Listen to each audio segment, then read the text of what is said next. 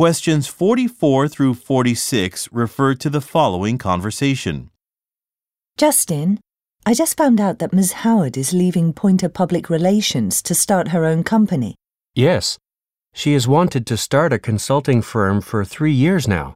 She has a great reputation within the industry, so I'm sure she'll do very well.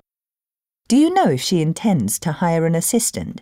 My brother recently graduated from college and is searching for a job. He'd be excited to have an opportunity to work for someone like Ms. Howard. I'm not sure, but I'll mention it to her after our conference call this afternoon. I'll tell her to contact you if she's interested.